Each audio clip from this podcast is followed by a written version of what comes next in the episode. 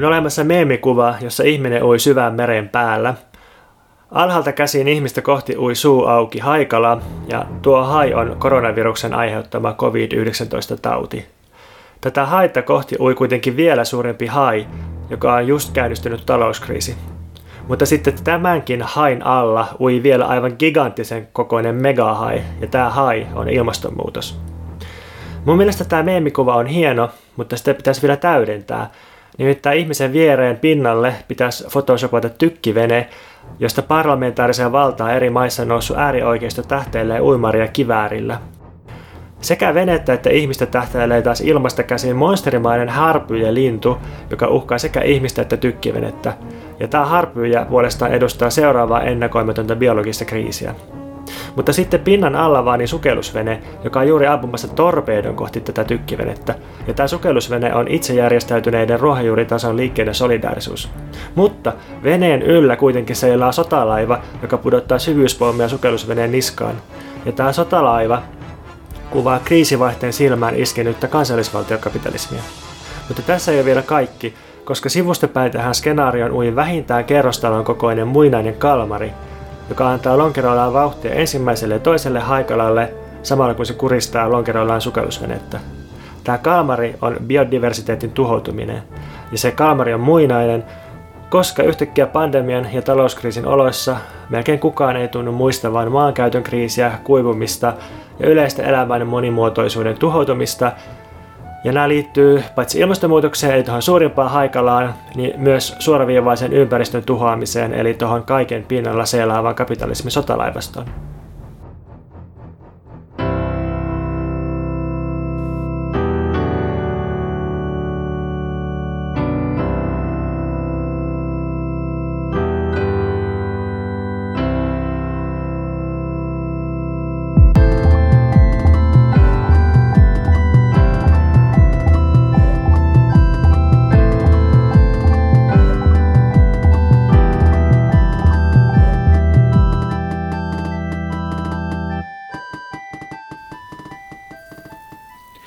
Miten Pontus menee? Vielä viime viikolla mulla oli energia, kun saalistavalla hailla poikkeustila antoi energiaa ja mä sen voimalla käynnistin kaikenlaista, kuten muun muassa uuden kirjaprojektin, joka pitäisi tulla ulos jo syksyllä. Mutta sitten tällä viikolla musta on tuntunut, että mä oon nyt roska-auto, joka vielä ei ole liekeissä, mutta suihkuttaa kuitenkin joka suuntaan hydraulisia nesteitä. Eli jotenkin tämmöinen oma ää, oman energian lamaantumisviikko on ollut tämmöinen, että ensin tuli nousut ja sitten tuli laskut ja nyt on lähinnä väsyttänyt ja, ja ahdistanut tällä viikolla. Miten sulla menee? Ei vielä yhtään kirjaprojektia käynnistetty. Mites muuten poikkeustila-elämä maistuu? No mä oon palannut takaisin palkkatöihin, mutta kotiolosuhteissa ja se on kyllä ollut myös elämänlaatua kohottava asia, että emme työmatkoihin aikaa ja voi hengata kalsareissa kotona samalla kun tekee töitä. Ja vaikutus työtehoon ei ole ollut musta tällä, tällä äh, haavaa ainakaan mitenkään heikentävä. Varmaan liittyy myös siihen, että ei ole lapsia juoksemassa tässä jaloissa. Mutta mä oon myös huomannut omassa tämmöisessä, mä puhuin viimeksi vähän siitä, että sisäinen fasisti herää meissä jokaisessa, niin mä oon huomannut uuden levelin tässä mun kyttäämisessä viime aikoina, kun mä oon käynyt kävelemässä et tietoisesti mä ajattelen, että jengi voi tavata toisiaan esimerkiksi kahdestaan, käydä lenkillä tai vaikka välillä viettää aikaa vähän isommissakin seurueissa, että se on ihan okei. Et joka tapauksessa tämä koronavirus tulee leviämään vähitellen väestön läpi ja oleellista tällä hetkellä on se nopeuden hidastaminen, riskiryhmien suojeleminen ja tässä on Suomessa myös onnistuttu, ainakin mitä nuo tartuntamäärät sanoo. Mutta silti kun mä liikun tuolla ulkona, niin mä huomaan oikein etsiväni katsellani siis sääntöjen rikkoja ja haluan nähdä niitä, ja, jotta mä voisin tuomita ne niiden ihmisten liiallisuudesta ja normeista poikkeavasta vääränlaisesta käytöksestä. Ja tässä on musta jotain samaa kuin tositelevisiossa.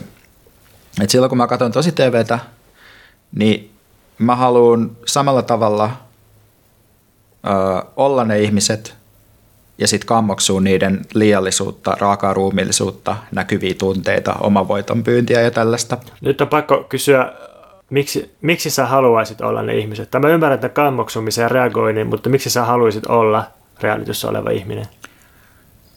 Öö, no mä ajattelen, että me kaikki pohjimmiltamme haaveillaan siitä, että me voitaisiin päästä kontrollista irti. Ajatteletko sä, että, että ne on päästänyt sitten kontrollista irti?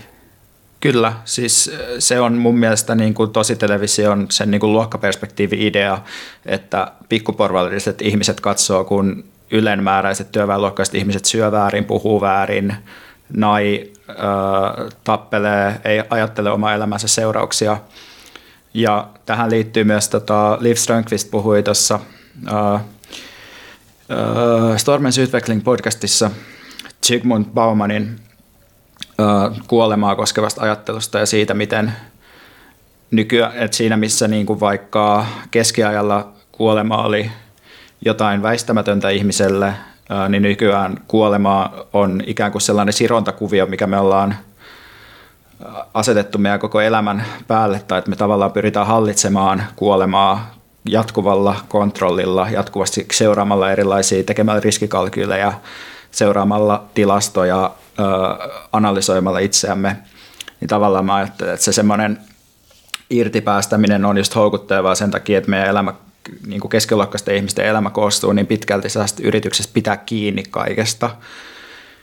No, tähän kaikkeen kuitenkin sopii hyvin se, että Hottiksista ja Temptation Island-sarjoista tutut Biledani ja Eve, joka on siis tämmöinen influenssari-julkispariskunta, niin ne on noussut eräänlaisiksi koronaliiallisuuden symboleiksi, kun ne postasi muutama viikko sitten maaliskuun alussa Instagramiin kuvan siitä, kun noin lentokoneella lähdössä Balille.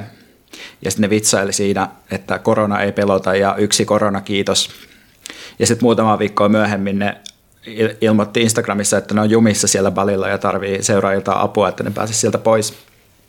Ja mussa tämä tuottaa samaaikaisesti sellaisen tunteen, että, että siitä saitte, että olette liiallisesti olemassa, te ette ole huolehtinut turvallisuudesta, te ette ole elänyt tässä jatkuvassa pelon ja sekuritisaation todellisuudessa, missä minä elän, mutta samaan aikaan mä myös haluan olla ne ja elää välittämättä ja asettautua just tämän turvallisuuspuheen ulkopuolelle edes hetkeksi ja olla niin kuin olemassa ruumiillisesti täyde, täydellä tavalla. Eli sulla on fantasia välittömyydestä. Tämähän on mun nähdäkseni länsimaisen sivistyneistön hyvin pitkäaikainen fantasia ja se on kohdistunut usein työväenluokkaan. On ajateltu, että että työväenluokkaisilla ihmisillä olisi jonkinlainen välitön suhde todellisuuteen, ei ole sitä tietoisuuden ja, ja tota, niin kuin subjektiivisuuden sellaista reflektoivaa, ahdistavaa ää, kerrosta, semmoista niin kuin sivistyksen toisaalta ylevöittävää, mutta, mutta toisaalta raskauttavaa kerrosta. Ja sitten joskus tämmöinen fantasia on, on kohdistunut ää, eläimiin, on ajateltu, että eläimet elää välittömyydessä, ja joskus se on kohdistunut psykoanalyyttisesti tiedostamattomaan, että on ajateltu, että mitä enemmän päästään eroon tietoisuudesta, niin sitten, sitten niin kuin, sit ollaan siinä välittömästä. Että jotenkin, että, että piilotajunta tai tiedostamaton, se on, se on sitä välitöntä. Mutta nyt, nyt se nykyhetkessä niin se kohdistuu realityyn.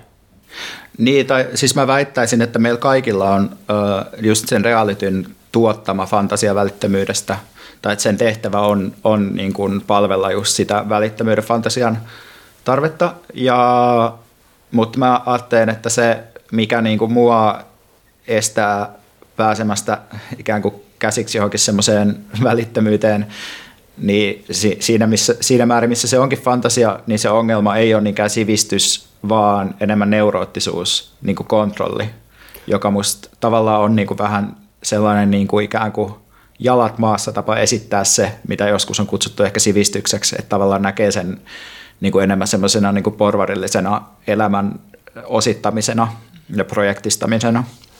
Mutta eikö toi ollut just Freudin argumentti Ahdistava kulttuurimme kirjassa, että, että nimenomaan tämä sivistys ja kulttuuri tekee ihmistä neuroottisia, tai siis sivistys on neuroottisuutta, tai neuroottisuus on sitä sivistystä. Ja, ja sitten sit niin kun ajatuksena on, että työväenluokkaisilla ihmisillä tai joillakin alkuperäiskansoilla jossakin Amazonia viidakossa niin ei ole tätä niin sanottua sivistystä, eli siksi ne ei olisi neuroottisia. Tämä niin kuin länsimaisen ihmisen fantasia. Ja siis nyt haluan sanoa, että mulla on ihan sama fantasia. Mä luulen, että se on jopa voimakkaampana mulla, koska musta on aina tuntunut siltä, että en mä mä en siis käy keikoilla, koska, koska niin kuin musta se, en, en mä niin pääse, tai siis jotenkin siellä on vielä isompi semmoinen välittyneisyyden kerros, ja, ja sitten sit niin se, se on niin tosi tuskallista olla jossain keikalla, ja sitten, sitten tota, katsoo vieressä olevia ihmisiä, ja sitten niin näkee silleen 20 sentin päästä, tai näki ennen tätä korona-aikaa, että miten, niin kuin, miten joku näyttää, että se on niin kuin välittömästi kiinni siinä musiikissa ja tilanteessa, ja miten itse ei ole, ja sitten se on liian tuskallinen tämä, että on voimakas kontrasti, niin mulla on kyllä myös tosi tota, voimakas tämmöinen fantasia siitä, että pääsisin eroon siitä abstraktiotasosta. Niin no, mä en tiedä Freudista, mutta mä ehkä sen takia en itse niin puhu sivistyksestä tai kulttuurista tässä yhteydessä, koska mun nähdäkseni ne niin Twitterin hourupäät, jotka käyttää kaiken aikansa siihen, että ne skauttaa jostain kiinalaisista verkkokaupoista, että milloin tulee uusia maskeja myyntiin, niin ne ei musta välttämättä, niitä ei välttämättä erota niin kuin Billedanista se, että ne olisi lukenut enemmän kirjoja, vaan ehkä enemmän sellainen niin kuin neuroottinen suhtautuminen omaan ympäristöönsä. Mulle tuli tuosta myös mieleen se, että mm, mä näin useita uutisia eri sivustoilla tällaisesta TikTokissa kiertäneestä coronavirus challengeista, jossa ideana on, että pitää nuolla lentokoneen vessanpöntön istuinta ja kuvata siitä TikTok-video. Ja sitten oli monia screencappeja näistä tyyppistä, jotka oli tehnyt sen ja se oli jotenkin ää, niin kuin todella syvällä tasolla vastenmielistä, mutta vaikka mulla ei ole mitään tietääkseni fetissiä asiaan liittyen, niin jotkut niistä kuvista oli aika jotenkin kutkuttavia ja tosi jotenkin, ehkä siinä se kiellettyys ja jotenkin sellaisen niin kielen ja jonkun äärimmäisen kielletyn yhdistyminen. Mutta sitten sit oli jotain jatkouutisia, että, että joku tämmöinen tunnettu tähän haasteeseen osallistunut tyyppi niin olisi jo sairaalassa. Ää, mä en tutkinut, että oli kuinka paikkansa pitävä uutinen tai oli tai jotain, mutta toi oli jotenkin semmoinen että no, normaalisti lähestyisi TikTok-meemejä sellaisella, että, että ne on niin nonsense, että niillä ei, niin kuin, niillä ei ole mitään merkitystä ja niissä ei ole mitään tulkittavaa ja sitten, että niillä ei oikein, oikein ehkä ole mitään seurauksia. Että jos ihmiset tanssii jossakin jotain typeriä tansseja, niin no okei, jos ne hyppää niin kuin liikkuva auton kyydistä tanssimaan tielle, niin voi olla, että sitkään jotenkin, mutta usein on silleen, että niillä ei mitään väliä eikä mitään seurauksia ja ne on niin kuin, niihin ei voi tarttua mitenkään. Ne vaan on niin kuin täysin tyhjää pyörintää. Mutta sitten kun aletaan nuolla jotain vessanpönttöjä korona-aikaa, niin jotenkin jännästi sillä, sillä onkin seurauksia sitten. Ja jotenkin taas tulee tämä, mitä me käsiteltiin viime jaksossa, että missä on niin sosiaalisen konstruktion rajat, että et, et se, se niin kuin ikään kuin sen tyhjän meemi sosiaalisen konstruktion ulkopuolella niin onkin joku virus, joka siitä tarttuu sieltä vessapöntöstä tai, tai joku muu bakteeri. Ja se on jotenkin tosi kiinnostavaa se ihmisten niin kuin piittaamattomuus ja, ja jotenkin semmoinen, että ne, ne elää ikään kuin se olisi pelkkä sosiaalinen konstruktio, mutta sitten sen ulkopuolelta tuleekin joku virus tai bakteeri ja vie sairaalaan. Niin ja miten mielenkiintoinen dialektinen suhde tuossa onkaan niin kuin virallisuudella siellä sosiaalisen median leviämisen mielessä ja viruksen leviämisellä. Joo, totta. Mutta täytyy sanoa, että mulle toi kuulostaa tosi vapauttavalta haasteelta, Ai koska ja. sehän nostaa elämänlaatua ihan huikeasti, että lakkaa pelkäämästä ja alkaa vaan nuolla vessanpönttöjä. Tämä on niin kuin, äh, semmoinen niin psykoottis, affirmatiivis, kaoottinen suhtautuminen koronaan, että suoraan päin kieli edellä. Niin, en mä tiedä. Se vaan välillä tuntuu hassulta istua täällä himassa niin kuin odottelemassa, että maailma loppuu tai palautuu entiselleen, tai se jotenkin tuntuu, että onko tässä nyt mitään järkeä. Joo, mä alan silleen ymmärtää kyllä tunnetasolla niitä ihmisiä, jotka on viikkokausia ollut sillä, että, että ne niin pesee käsiään koko ajan ja tekee kaikkensa, jotta ei saa tartuntaa, välttelee toisia ihmisiä ja, ja minimoi elämänsä näin. Ja sitten alkaa kasvaa semmoinen niin vastahalu sisällä, että, että, että olisi jopa helpotus, jos, jos saisi sen taudin tai minkä tahansa taudin, että sitten sit niin pääsi ainakin eteenpäin tai neuroottinen odottelu loppuisi, koska se, siinä odottelussa niin vaikka kuinka hyvin suojaisi itsensä, niin se, se ei ikään kuin ratkaise mitään, että se, se vaan niin kuin siirtää, että okei, tänään et ehkä saanut tartuntaa, tänään sulla ei ole oireita, mutta se ei ratkaise mitään, kun taas sitten syntyy semmoinen fantasia helposti, että, että jos mä sairastuisin, niin ainakin, ainakin se olisi niin kuin selvää, että nyt mä oon sairastunut ja nyt mä en enää voi suojautua ja niin kuin se on sillä selvää, että nyt, nyt on niin kuin uusi vaihe. ja ihmiset alkaa ehkä haluta jotain ratkaisua ja jotain sellaista ratkaisevaa eteenpäin vievää askelta siihen loputtomaan neuroottiseen odotteluun.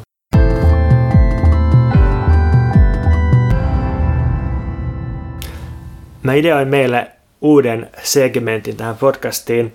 Segmentin nimi on lauseita, mutta se voisi olla myös virkkeitä tai kappaleita. Ja mä sain tämän idean Darcy Wilderin uutiskirjasta. Sillä on semmoinen Sentences-niminen uutiskirja, jossa se irrottaa kontekstistaan kiinnostavia lauseita yleensä lehtijutuista tai jostakin mielipidekirjoituksista tai esseistä. Ja ne... Pitääkö nyt tulkita niin, että sä, sä aiot nyt niin kuin tietoisesti tehdä sitä, mitä äärioikeisto tekee sille, että, että ne ei niin kuin sitä ääneen sano eikä tunnusta, jos sitä niiltä kysytään, että poimit kontekstista irrottaen jotakin niin kuin, tämmöisiä establishment-lauseita ja sitten ke- niiden kautta kerrot, miten märäntynyt meidän kulttuuri on. Tavallaan joo. Mä ajattelen, että tämä on vähän niin kuin Nietzschen aforismit, että että et niissä on niinku voimaa, mutta sitten, koska niissä ei ole sitä kontekstia, niin sitten se on käyttäjästä kiinni, että, että mitä sitä seuraa. Että, että, että tavallaan on hirveän monta tapaa väärinkäyttää ja ei ole ehkä yhtään oikein tapaa oikein käyttää, mutta että se käyttäjästä kiinni, että mitä, mitä, minkälaista lisää voimaa ja vauhtia se siihen ruiskuttaa. Ja tota, katsotaan, mitä me saadaan ruiskutettua näihin lauseisiin. Ensin on tämmöinen Yleen uutisjutusta otettu väliotsikko, joka kuuluu näin. Dataa mittaa kansalaistottelevaisuutta.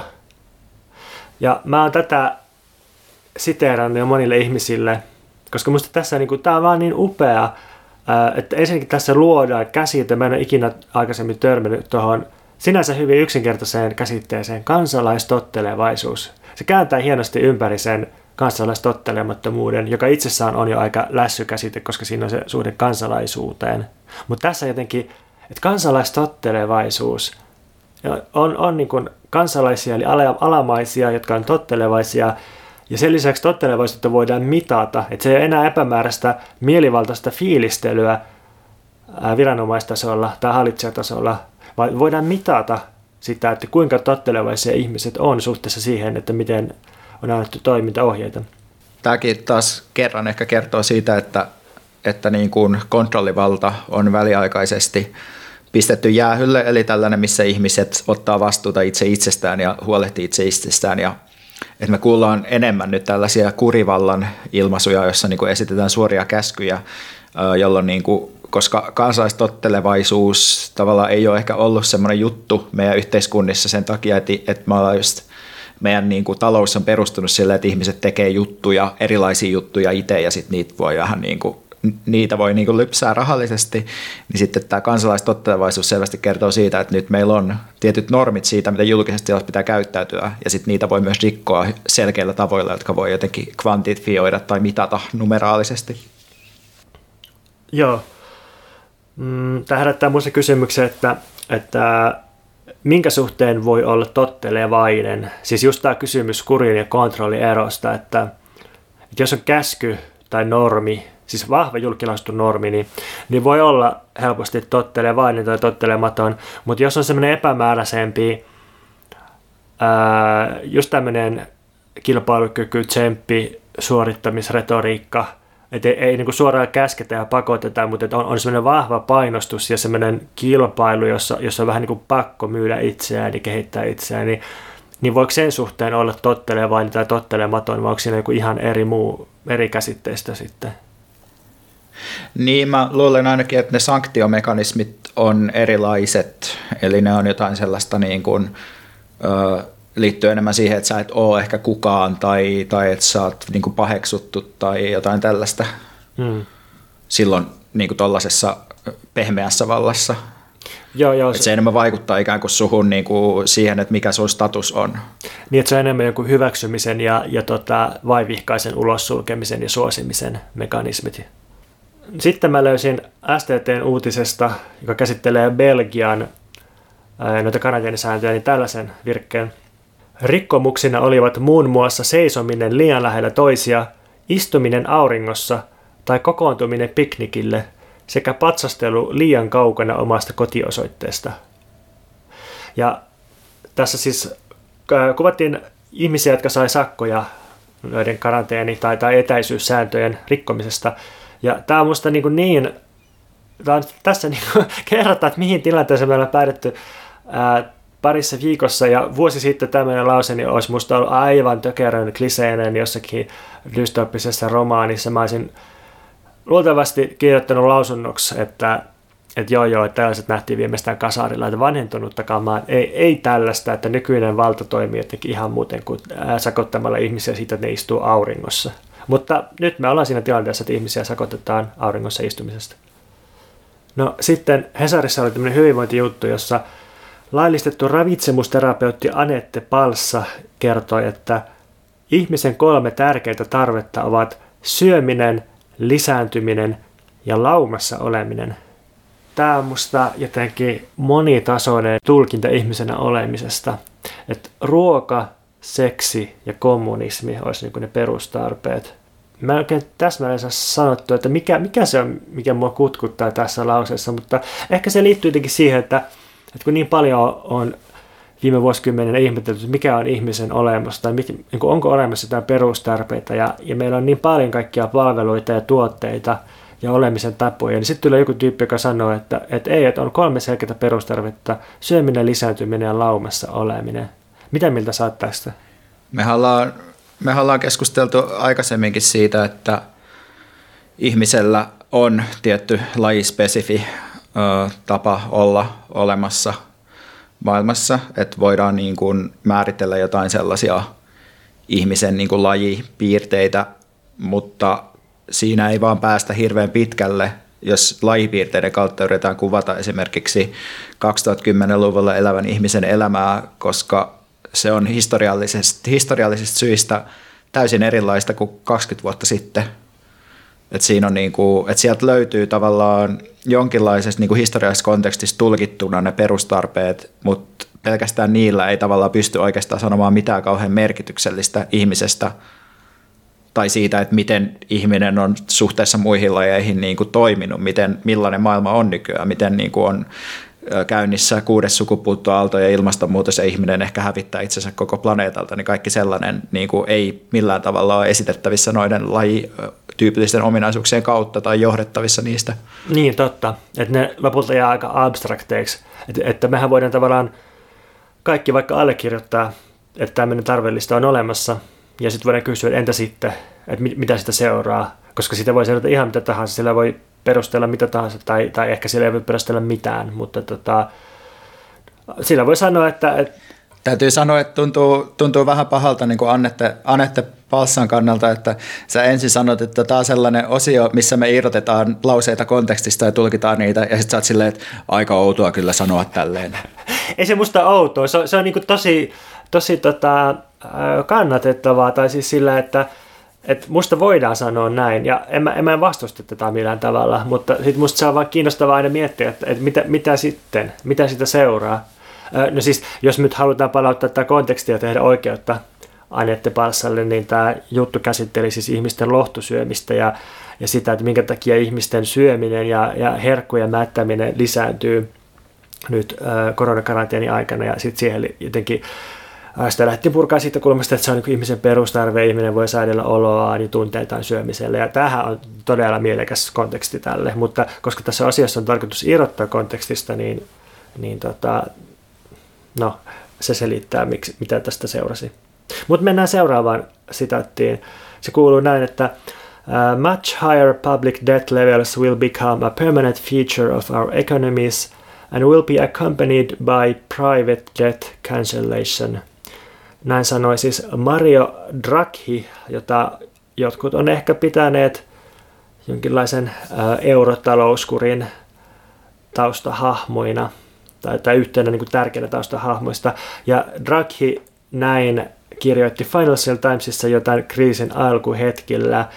Eli nyt kun on hirveä talouskriisi käynnistynyt ja, ja tota, pahin on vasta pitkän ajan päästä edessä, niin – niin sitten vasemmalta mä oon nähnyt sellaisia niin kuin selkeyden reaktioita, jotka ajattelee, että nyt kun pitää ottaa julkista velkaa ja kaikenlaista elvytystä tämän kriisin helpottamiseksi, niin sitten siitä seuraa se, että kun kriisi alkaa laantua, niin sitten talouskuri oikeisto vetoaa tähän velkaantumiseen ja, ja on silleen, että, että nyt, nyt alkaa kaikki aikoja leikkauslistat ja, ja, tota, ja tota, et, et ikään kuin olisi samanlainen tilanne velan ottamisen suhteen ja, ja äh, suhtautumiseen, suhtautumisessa velkaan kuin vuonna 2015. Mutta mä en ole ihan varma, onko näin. Äh, musta tuntuu, että, että just kaikki tällaiset entiset leikkurihahmot, niin kuin Draghi tai Suomessa Raimo Sailas, niin onkin sitä mieltä nyt, että on, on jopa velvollisuus ottaa lainaa. Lainan ottaminen on aivan välttämätöntä ja se niin kuin roima julkinen velkaantuminen, elvyttäminen on kaikkein pienintä, mitä nyt voidaan tehdä. Ja se, se on niin kuin se lähtökohta. Ja, ja sitten sit vielä tuo, että, että sen lisäksi, että otetaan aivan törkeästi velkaa ja painetaan rahaa, ja syydetään sitä kaikkea, niin sen lisäksi niin varaudutaan siihen, että yksityistä velkaa pitää aika massiivisesti antaa anteeksi, niin kuin pyyhkiä pois, niin ehkä tämä on osoitus siitä, että vanhat asetelmat ei ole ihan voimissaan.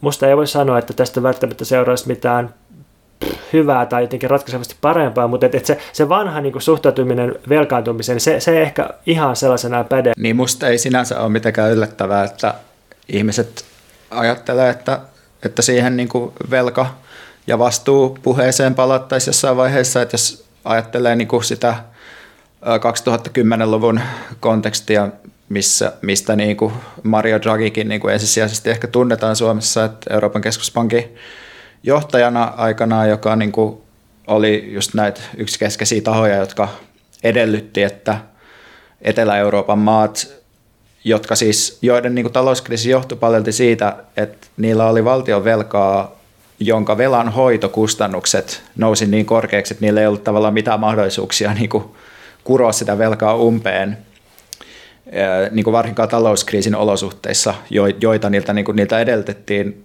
julkisen kulutuksen minimoimista, eli käytännössä niin kuin elvytyksen lakkaamista, ja samaan aikaisesti niin kuin edellytettiin, että maksetaan, maksetaan veloista kertyviä korkoja.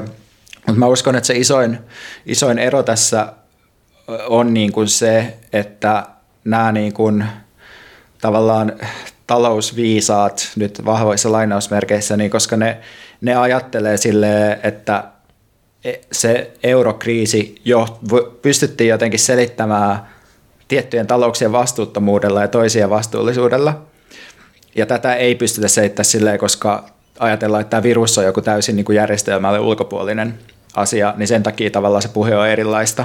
Et koska se sitten tavallaan, mä uskon, että jos se olisi niin, että että jos pystyttäisiin selkeästi osoittamaan, että esimerkiksi Italiassa ja Espanjassa niin kuin on vaan hoidettu kaikki niin huonosti, että sen takia siellä tulee nyt talousongelmia ja muualla ei tule, niin mä uskon, että se ääni kellossa olisi hyvin erilainen, mutta koska tämä talouskriisi on, koskee niin kuin kaikkia maita, niin sen takia ehkä se syyllinen, syyllistävä sormi ei niin helposti heilu.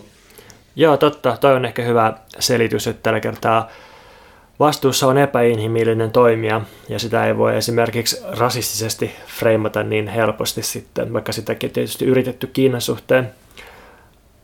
Ja mä lisään tähän velkajuttuun vielä sen, että, että sen lisäksi, että tällaiset entiset leikkurikurirahmot niin on kannustamassa velanottoa, niin tuntuu, että ne ainakin tällä hetkellä vielä sanoo, että tulevaisuudessa velan hoidosta ei kannata kauheasti huolehtia, koska velanhoitokustannukset luultavasti tulee pitkään pysymään matalina ja, ja sen lisäksi tosiaan jotain velkoja varmasti annetaan anteeksi ja sen lisäksi ne luottaa, että inflaatio hoitaa velkaa, tuhoaa sitä tai, tai tota, tekee sitä vähemmän vakavaa, että ei tässä niin kuin, mitään hätää tule olemaan sen suhteen, tällaista niin kuin, tyynnyttelypuhetta tulee sieltä. Ää, joo. No sitten Hesarissa oli pari virkettä peräkkäin. Helsingin yliopiston zoonoosi-virologian professori Olli Vapalahti sanoo, että virusta pitäisi pyrkiä tukahduttamaan kaikin keinoin sen sijaan, että virusta vain yritetään hidastaa. Vihollisen edessä ei pidä antautua, hän sanoo. Mitä jos Churchill olisi sanonut, että natsit ovat jo kaikkialla Euroopassa, että mitään ei voida enää tehdä, hän pohtii. Miten miltä saat Veikka tällaisesta ää, koronavirus-natsi-vertauksesta?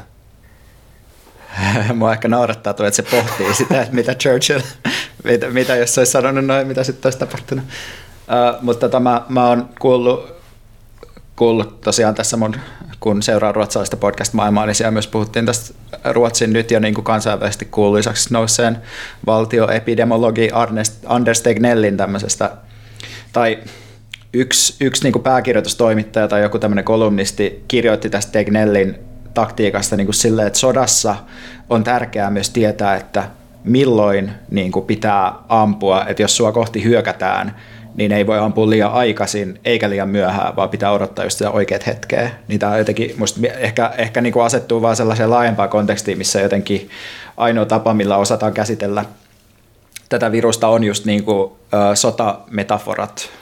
Joo, ja sitten voi kysyä, että, että onko nämä ihan täysin metsässä nämä sotametaforat, koska siis ne varmaan tulee siitä, että meidän käsitykset poikkeustilasta, ihan siis juridisesti ja myös taloudellisesti ja myös sosiaalisesti, ne on, ne on sota-oloista peräisin. Ja erityisesti nyt Suomessa, kun edellinen voimakas poikkeustila oli se toisen maailmansodan aika, ja sitä ennen taas ää, sisällissodan ja ensimmäisen maailmansodan aika, niin, niin tota, se on tavallaan ihan ymmärrettävää, että, että tulee noin sotametaforaat, mutta, mutta se ongelma on, on se, että tämä on tavallaan ennennäkemätön kriisi. Ja sitten sit toisaalta toi, mihin sä viittasit aikaisemmin, että, että se toimii ja se niin kuin vihollinen on epäinhimillinen ja kaikista piittaamaton virus tässä tilanteessa. Ja siis, niin sitten nuo natsivertaukset, niin, niin, niin natsit oli kuitenkin ihmisiä ja poliittinen liike ja niin kuin tietoisia toimijoita ja niin edelleen, niin se, se ei ehkä ihan toimi. Ja sitten sit, samoin poikkeustilan pohtimisen suhteen, niin ää, että kun peruskaava on ollut semmoinen epäilys, että nyt me ollaan menossa kohti totalitarismia, aina jos puhutaan poikkeustilan julistamisesta. Niin sitten Tuomas Nevalina kirjoitti yleisellä kolumnissa, ei kolumnissa vaan esseessä ihan hyvin musta siitä, että, että eihän nyt kuitenkaan ole niin, että, että tota, meillä, meillä olisi tämmöinen niin kuin ihmisvihollisen takia julistettu poikkeustila. Et se, se on aika eri asia julistaa poikkeustilaa, sanotaan, että vaikka syntipukiksi lavastettuja juutalaisten takia kuin jonkun koronaviruksen takia. Et ehkä nyt kuitenkaan Sanna Marin ei ole Hitler, joka poikkeustilan varjolla yrittää ottaa valtaa.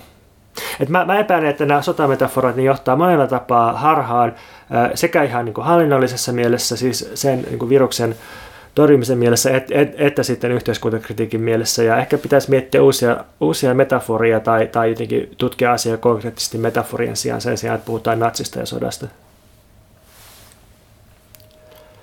No sitten me löydettiin Veikan kanssa tämmöinen aivan niin kuin sitaattien kultakaivos, johon on siis ää, niin kuin suoraan meitä varten hopealautaselle irrotettu kontekstistaan kaikenlaisten päättäjien ja erityisesti julkisten ja, ja juontajien ja, ja erityisesti talousihmisten ja yritysjohtajien sitaatteja. Tämmöinen kuin talouskriisi.fi. Ja tota, Tämä sivusto mainostaa, että yli 5000 vaikuttajaa lähti tähän sivustoon toimintaan mukaan ensimmäisen 48 tunnin aikana ja ideana on siis jotenkin kannustaa suomalaisia selviämään tästä just käynnistyneestä talouskriisistä. Ja oikeastaan voitaisiin koko loppu podcast halutessamme käyttää tämän, tämän, tätä analysoimiseen, koska tämä on niin, niin herkullinen, tässä on kaikki. Esimerkiksi Timo Lappi sanoo täällä, että kuluttaminen on välittämistä. Joudutko peruamaan siivoojan kotieristyksen vuoksi? Etkö pääse käymään salilla? Pidä maksut pyörimässä. Nyt ei ole aika säästää. Ja Tähän siis järkevä sitaatti, että on paljon vaikka kulttuuritoimijoita, jotka on menossa konkkaan, kun ihmiset peruu ja vaatii lippujan takaisin ja sitten ne tarvitsisi, se olisi niin tosi hyvä juttu, jos ne saisi sitä rahaa, mitä ne tarvii ja ihmiset ostaisi lahjakortteja ja tässä mielessä kuluttaminen on välittämistä. Mutta musta on tosi herkullista ja hauskaa, että, että niin kuin vähän aikaa sitten kaikki mediat oli vielä täynnä niitä vinkkejä, että, että säästäpä nyt sen verran, että jätät sen päivittäisen lattekahvin ostamatta, että, että niin kuin omaa talouskuntoa ja e, ei liikaa kuluttamista. Ja, ja sitten nyt niin kun yritysjohtajat suorastaan anelee ihmisiä kuluttamaan ja törsäämään ja tuhlaamaan ja pistämään sitä rahaa kiertoon. Niin, tuossa on musta se hauskuus, että se muistuttaa tästä vanhasta tota, EK, eikö se ollut EK kampanja viime talouslamaa aikaa, tämä Älä ruoki lamaa joo, joo. TV-mainoskin, missä oli sellainen tota, hirviö, joka muuttui isommaksi sitten, kun niin kuin ajateltiin, että pitäisi, tai perheajatteli, että sen pitää säästää. Mä muistan, että tämä Matti Onnismaa, joka on muun muassa Kaurismäen elokuvista tuttu, niin oli siinä yhtenä näyttelijänä. Niin tota, siinä on vaan jotain sellaista mun mielestä silleen hauskaa, että aina silloin kun niinku, ö, ihmisillä on perusteltuja syitä laittaa vähän rahaa sukavarteen, koska on odotettavissa huonoja taloudellisia aikoja, niin sitten pääomatuloilla eläviä ihmisiä edustavat järjestöt kehottaa niin kuin toisia ihmisiä käyttämään sellaisen välittömään kulutukseen rahaa. Koska siis tavallaan silloin, jos laitetaan vaikka televisioon mainos, niin se tavoittaa ihmisiä, joiden niin kuin tulotaso on semmoista, niin voi olla ehkä palkka jotain 2000 euroa, 2500 euroa tai sen alle kuussa. Ja tavallaan siitä, niin kuin siitä kaikenlaiseen niin kuin ylimääräiseen kulutukseen laittaminen tässä tilanteessa on vähän eri asia kuin, niin kuin jos sä oot vaikka joku ihminen, jota EK edustaa, joilla yleensä on niin kuin aika paljon myös semmoisia niin varoja, mitä pystyy potentiaalisesti niin kuin käyttämään tai olemaan käyttämättä, niin se niin kuin, siinä tavallaan tulee mieleen tämä, niin kuin, että, että, että kaikki niin kuin, pääoman kaikki tappiot on aina, aina niin kuin yhteisvastuullisia, mutta voitot on aina yksityisiä. Niinpä, ja sitten normaalisti niin laskennallisestihan se menee niin, että ne ihmiset, jotka tienaa vähiten, laittaa eniten sitä rahaa kiertoon ja tota, pitää kysynnän perusrattaat pyörimässä. Jos saa sen alle kaksi tonnia, niin luultavasti siitä kaikki menee, melkein kaikki ainakin, vuokraa, ruokaa, liikkumiseen, palveluihin ja niin edelleen. Mutta sitten jos saa vaikkapa pääoma tulee aika paljon, niin eihän ne mene kulutukseen eikä, eikä niillä niinku ruokita sitä nyt paljon aneltua kysyntää, vaan ne ehkäpä sijoitetaan uudestaan ja, ja hiilotaan jonnekin.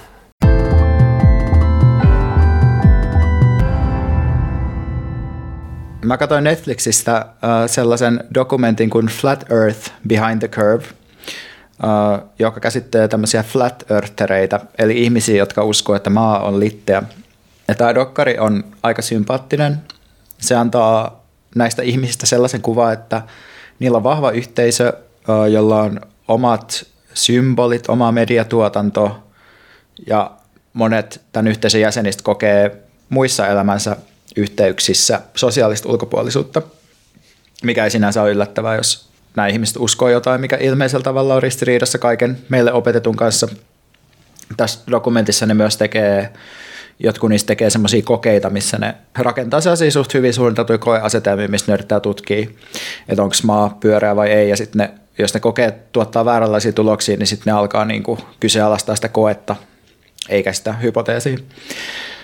Mutta tästä Dokkarista kävi myös ilmi, että nämä flat eartherit uskoo usein samaaikaisesti moniin eri salaliittoteorioihin, esim. chemtrailseihin, eli siihen, että ilmakehään levitetään tahallisesti kemikaaleja, joilla manipuloidaan ihmisiä.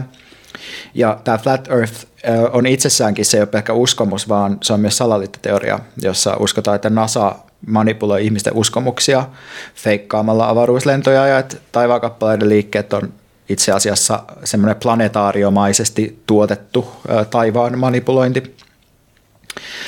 No tämä kaikki saimme ajattelemaan koronavirusta, josta itsestäänkin on levitetty sitä salaliittoteoriaa, että tämä virus olisi laboratoriovalmisteinen.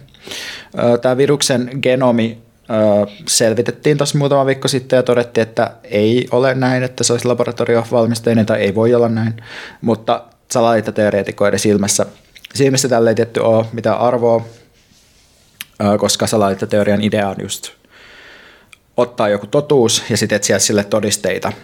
Että ei, ole, ei lähdetä liikkeelle siitä, että meillä olisi joku hypoteesi, jonka totuusarvo, eli tosi tai epätosi, me tutkitaan niin kuin tieteellis, tieteellisessä metodissa niin kuin yleensä on. Ja sitten tota, Chapo Trap House podcastissa analysoitiin joskus hyvin, että miten salaliittoteorioita tuotetaan – että siinä puhuttiin siitä, että miten niin kuin älyttömiä ne on, niin siinä uh, Chapa Trap Houseissa puhuttiin just siitä, että niiden kuuluukin olla äärimmäisiä, koska niiden tehtävä on ensisijaisesti edustaa sitä establishmentin pahuutta, että tavallaan, että, että nämä on niin hirveitä nämä tyypit, että me ollaan valmiit uskoa näistä jopa sitä, että ne on jotain liskoihmisiä.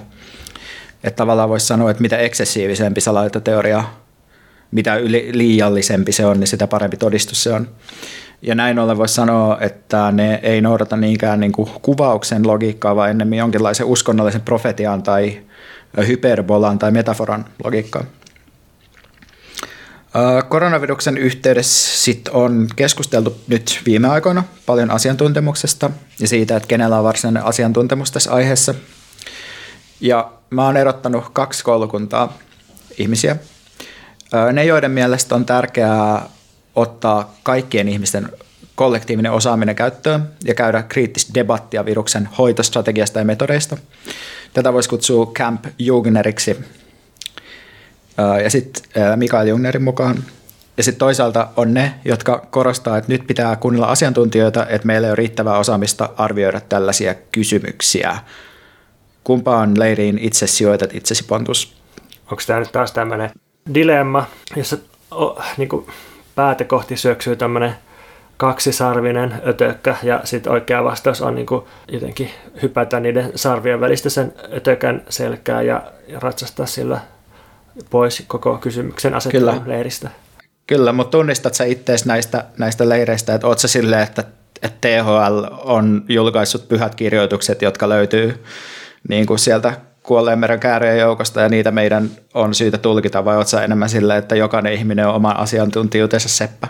Mä oon ehkä nämä molemmat sille, että, että tota, voi, voi niin kuin ottaa se asiantuntijuuden asiantuntijuuden, asiantuntijuutena ja sitten silti käyttää omaa ajatteluaan ja ehkä vähän muidenkin vähän epävirallisempaa ajattelua ja, ja niin kuin harkita koko ajan. Mutta se harkinta ei tarkoita, että, että ää, pitäisi julistaa kaikki virallinen – jotenkin epäluotettavaksi, mutta, mutta mä, mä en myöskään siellä sellaista, sellaista että, että jotenkin heitetään kädet ilmaan ja annetaan kaikki asiantuntijoiden käsiin, koska asiantuntijat on keskenään eri mieltä ja erimielisyyksissä on kyse myös politiikasta, niin, niin sitä aina jos tätä ollaan fiilistelemässä asiantuntijoita, niin herää kysymys siitä, että, että mitä asiantuntijoita täsmälleen ja minkä takia ja millä perusteella. Ja tähän sitten tarvitaan sitä kollektiivista osaamista ja, ja kriittistä keskustelua.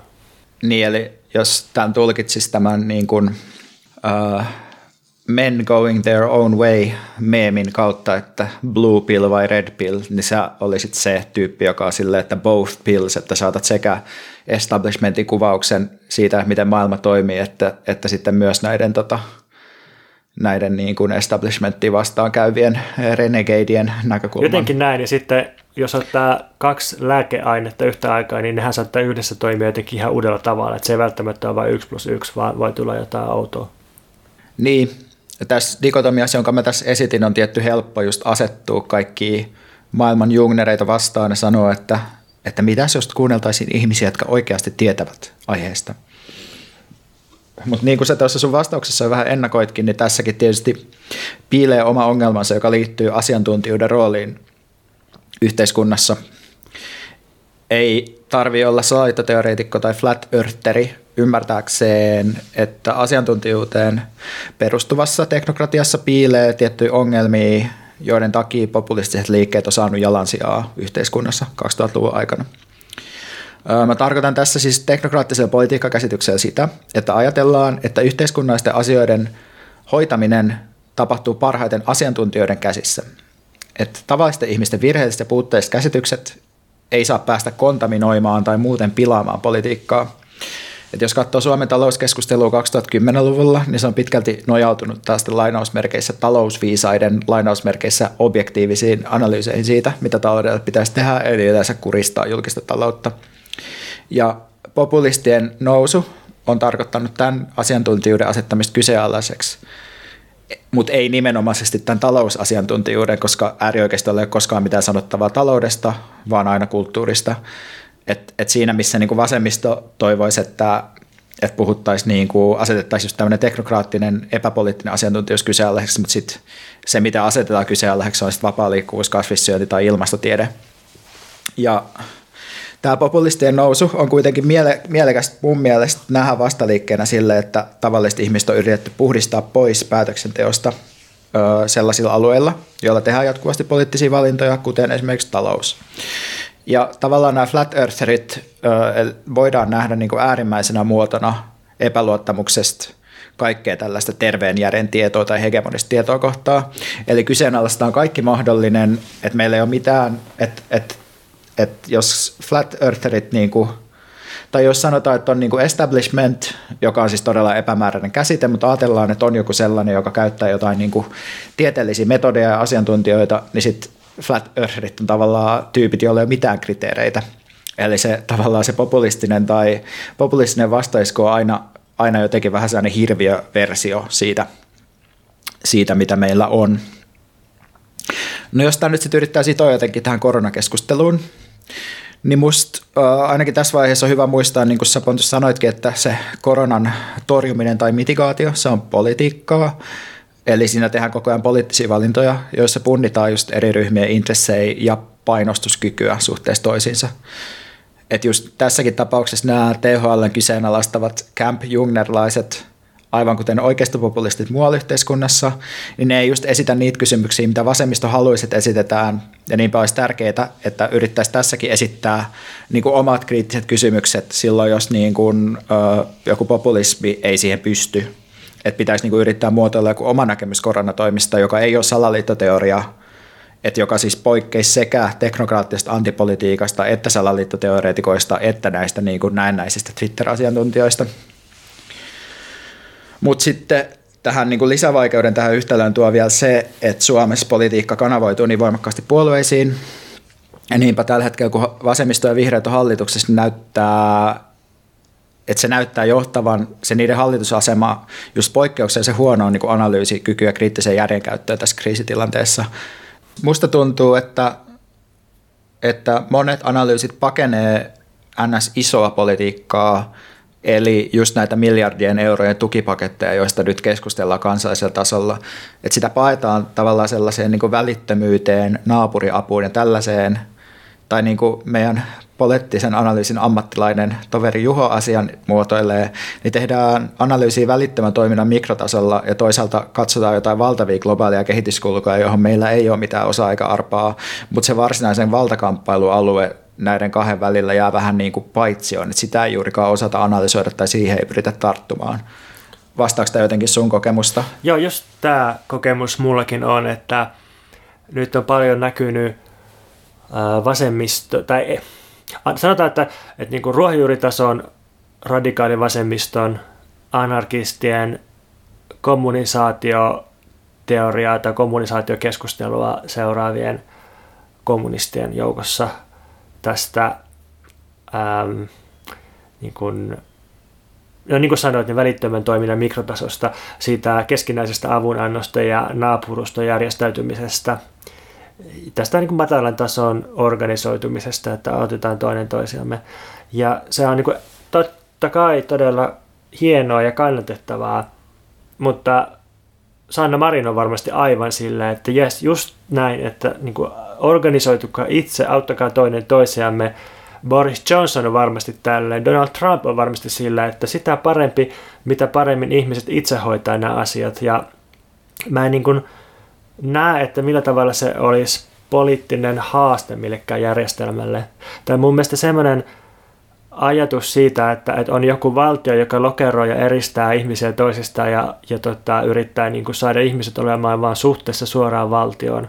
Ja sitten on tätä vastakkain asettuva semmoinen, semmoinen niin kuin arjen järjestäytyminen, jossa ihmiset sitten tuleekin yhteen ja, ja niin kuin jeesaa toinen toisiaan, niin mä näen, että tämmöinen asettelu on kyllä todella muinainen, semmoinen niin kuin totalitarismin aikainen ja ja niin kuin jos miettii uusliberaalia valtiota, niin sehän, sehän on tosiaan vain iloinen siitä, että mitä enemmän ihmiset niin kuin maksuttomalla kansalaistoiminnalla hoitaa toistensa terveydenhuoltoa ja, ja tota, ruokahuoltoa ja, ja, tota, ja niin edelleen, mielenterveyshuoltoa. Niin sehän on, sehän on siis sehän on niin kuin keskustalainen yhteiskuntamalli, mm.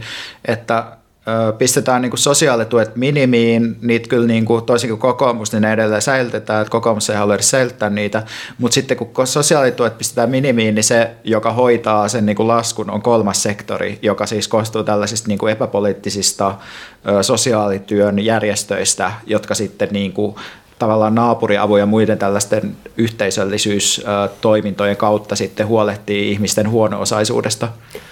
Niin, niinpä. Että mä oon kyllä siis tuen täysillä tätä mikrotason järjestäytymistä, mutta sen lisäksi musta meillä pitäisi olla noita, noita niin kuin rakennetason rankkoja poliittisia vaatimuksia ää, rahasta ja, ja tota, suuren mittakaavan investoinnista. Että kun me, meillä on niin kuin kattonamme ja ympäristönämme tietyt instituutiot, ja kun me eletään rahataloudessa, niin kyllä niitä vaatimusten musta pitäisi kohdistua sinne. Ja vähän tässä hengessä, vaikka mä siis ymmärrän toki, että mikä on niin poliittisen painostuksen ja poliittisen podcastin ero, niin mä ajattelin kuitenkin kokeilla tämmöistä vähän niin kuin virulenttia ideaa, että mä niin kuin heittelen jotain luonnosmaisia ehdotuksia poliittisiksi vaatimuksiksi ja sitten katson, että törmääkö pari viikon päästä niihin niin kuin jossain muualla. Niin mä ajattelin tällaisia, mitä vähän viimeiskin puhuttiin, mutta nyt tässä muodossa. Ei elvytetä fossiiliteollisuutta, eli sitten kun pumpataan taloutta käyntiin, niin ohjataan ne tuet muualle kuin fossiiliteollisuudelle. Tehdään toukokuusta vuokravapaa kuukausi, eli öö, tässä tarkoitan nyt siis yksityisiä vuoro, siis niin yksityishenkilöiden vuokra-asuntoja. Mutta voi koskea myös yrityksiä, mutta niistä neuvotellaan minusta tällä hetkellä enemmän. Tai mun nähdäkseni niin kuin yritysten tukemista keskustelua huomattavasti enemmän kuin yksittäisten ihmisten. Te- tehdään toukokuusta siis vuokravapaa kuukausi. Myönnetään takautuvasti maksettava tuhannen euron koronaperustulo huhti-touko-kesäkuulle näin aluksi.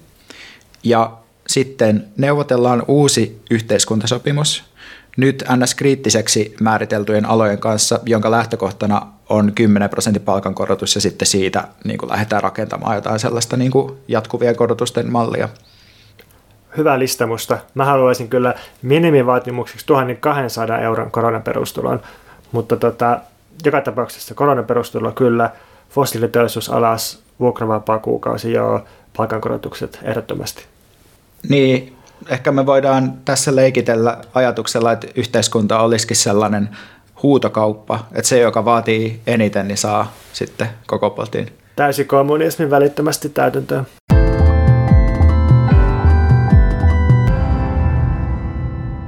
Mennäänkö suosituksiin? Mä haluaisin suositella kahta asiaa.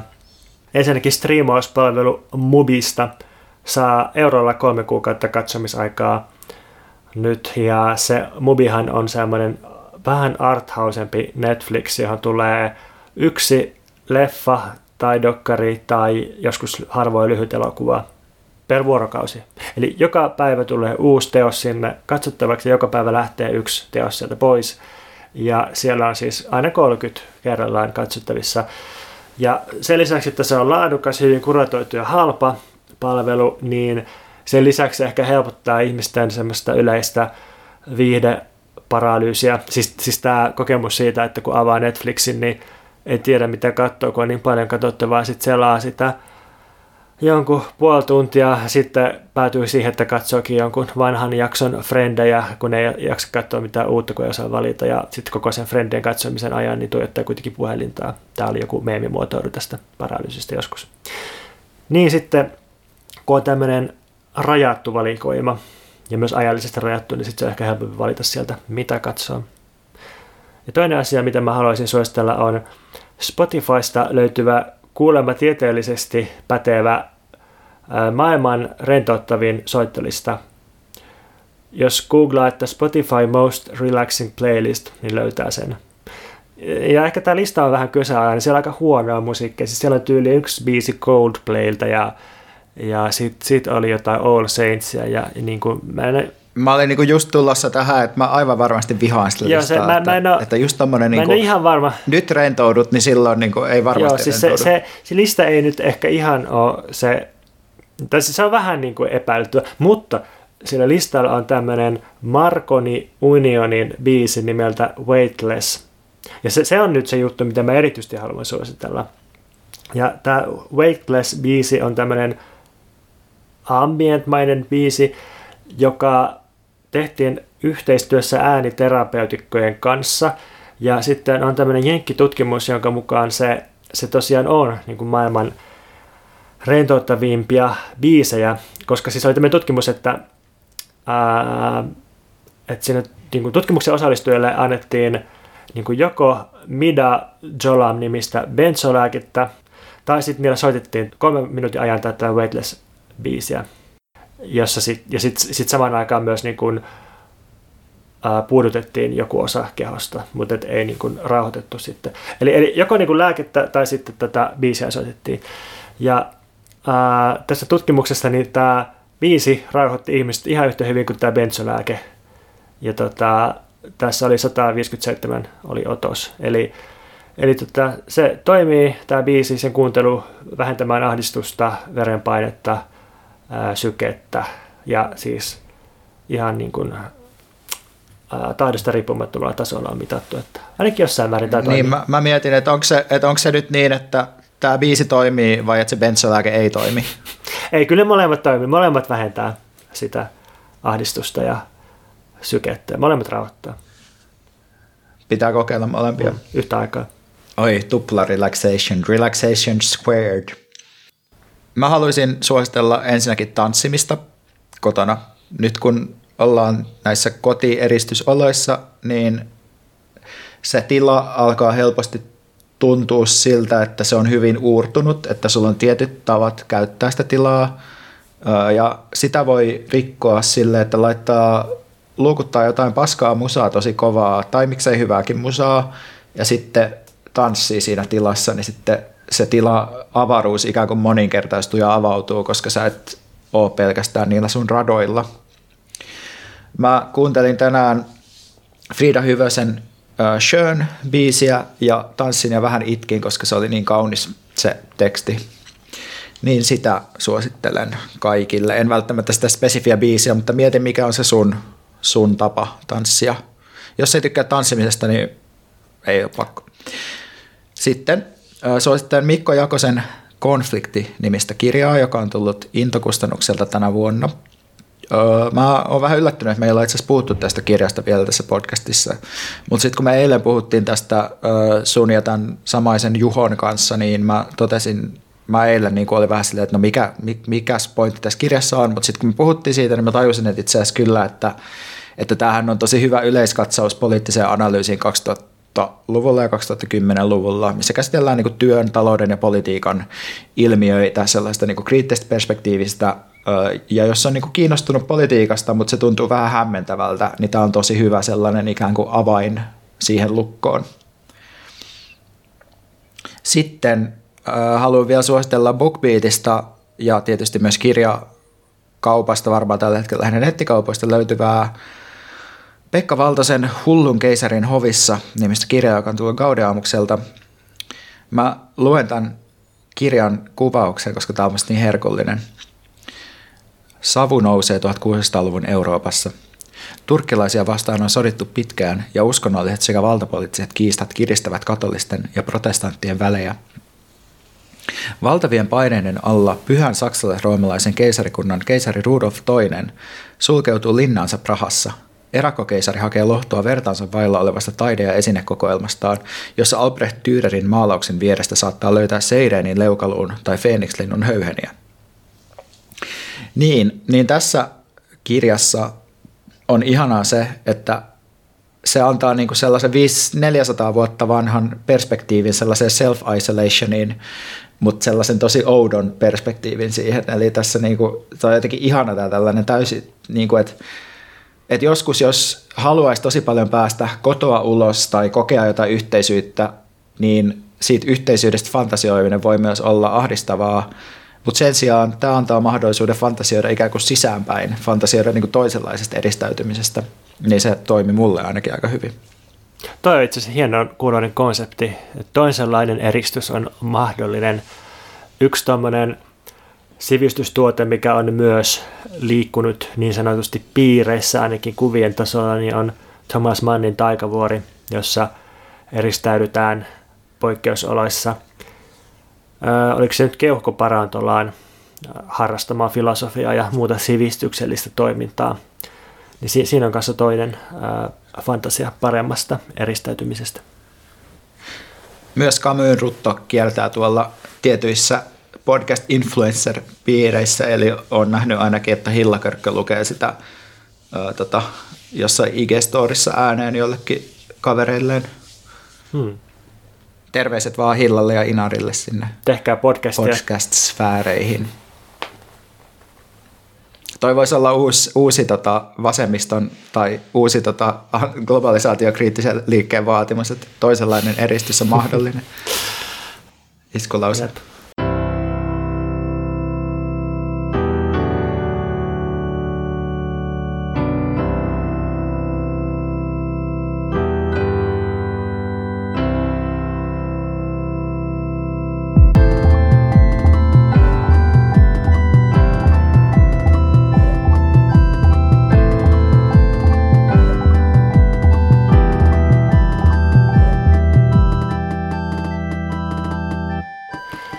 Jos tämä äsken kuvattu meemikuva alkaa vaikuttaa liian monimutkaiselta, niin on myös toinen, vähän yksinkertaisempi meemikuva. Siinä sellaisella amerikkalaisella omakotitaloalueella ajaa roska-auto ja sillä on semmoinen iso etukauha sitten. Ja sitten siitä etukauhasta tulee sivulle työntymä tarttumavarsi ja sitten se auto nappaa tällä sivuvarrella kadulta roskiksen ja kaataa sen roskiksen sen auton etukauhaan. Ja sitten se etukauha lähtee nousemaan, jotta se voisi kipata tämän törkylastin sinne roska-auton varsinaiseen isoon säiliöön. Tämä etukauhan nousun aikana sieltä auton etuosasta alkaa suihkuttaa joka suuntaan hydraulisia nesteitä, ja ilmeisesti ne osuu johonkin äärimmäisen kuumaan ja sitten ne nesteet syttyy tuleen ja sitten koko auto on aivan tuhannen liekeissä ja itse asiassa se auto räjähtää silmänrapaus sen jälkeen kun kuski on ehtinyt dyykata sieltä ohjaamosta kadulle ja tämä roska-auto kuvaa vuotta 2020.